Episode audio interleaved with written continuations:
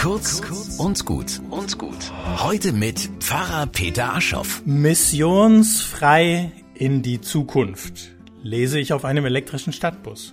Wie bitte? Erst beim zweiten Hinschauen erkenne ich das kleine grün abgesetzte E.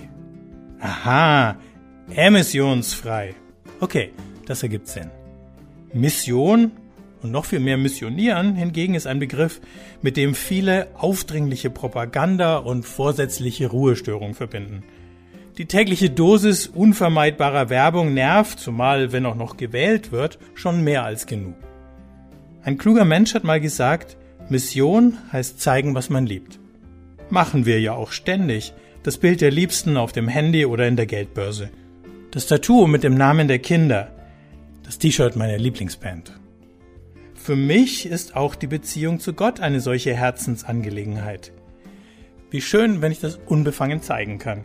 Wenn ich, wie jetzt gerade, davon reden kann und sich daraus womöglich ein Gespräch entspinnt. Eines, in dem das Staunen den Vorzug vor dem Streit bekommt.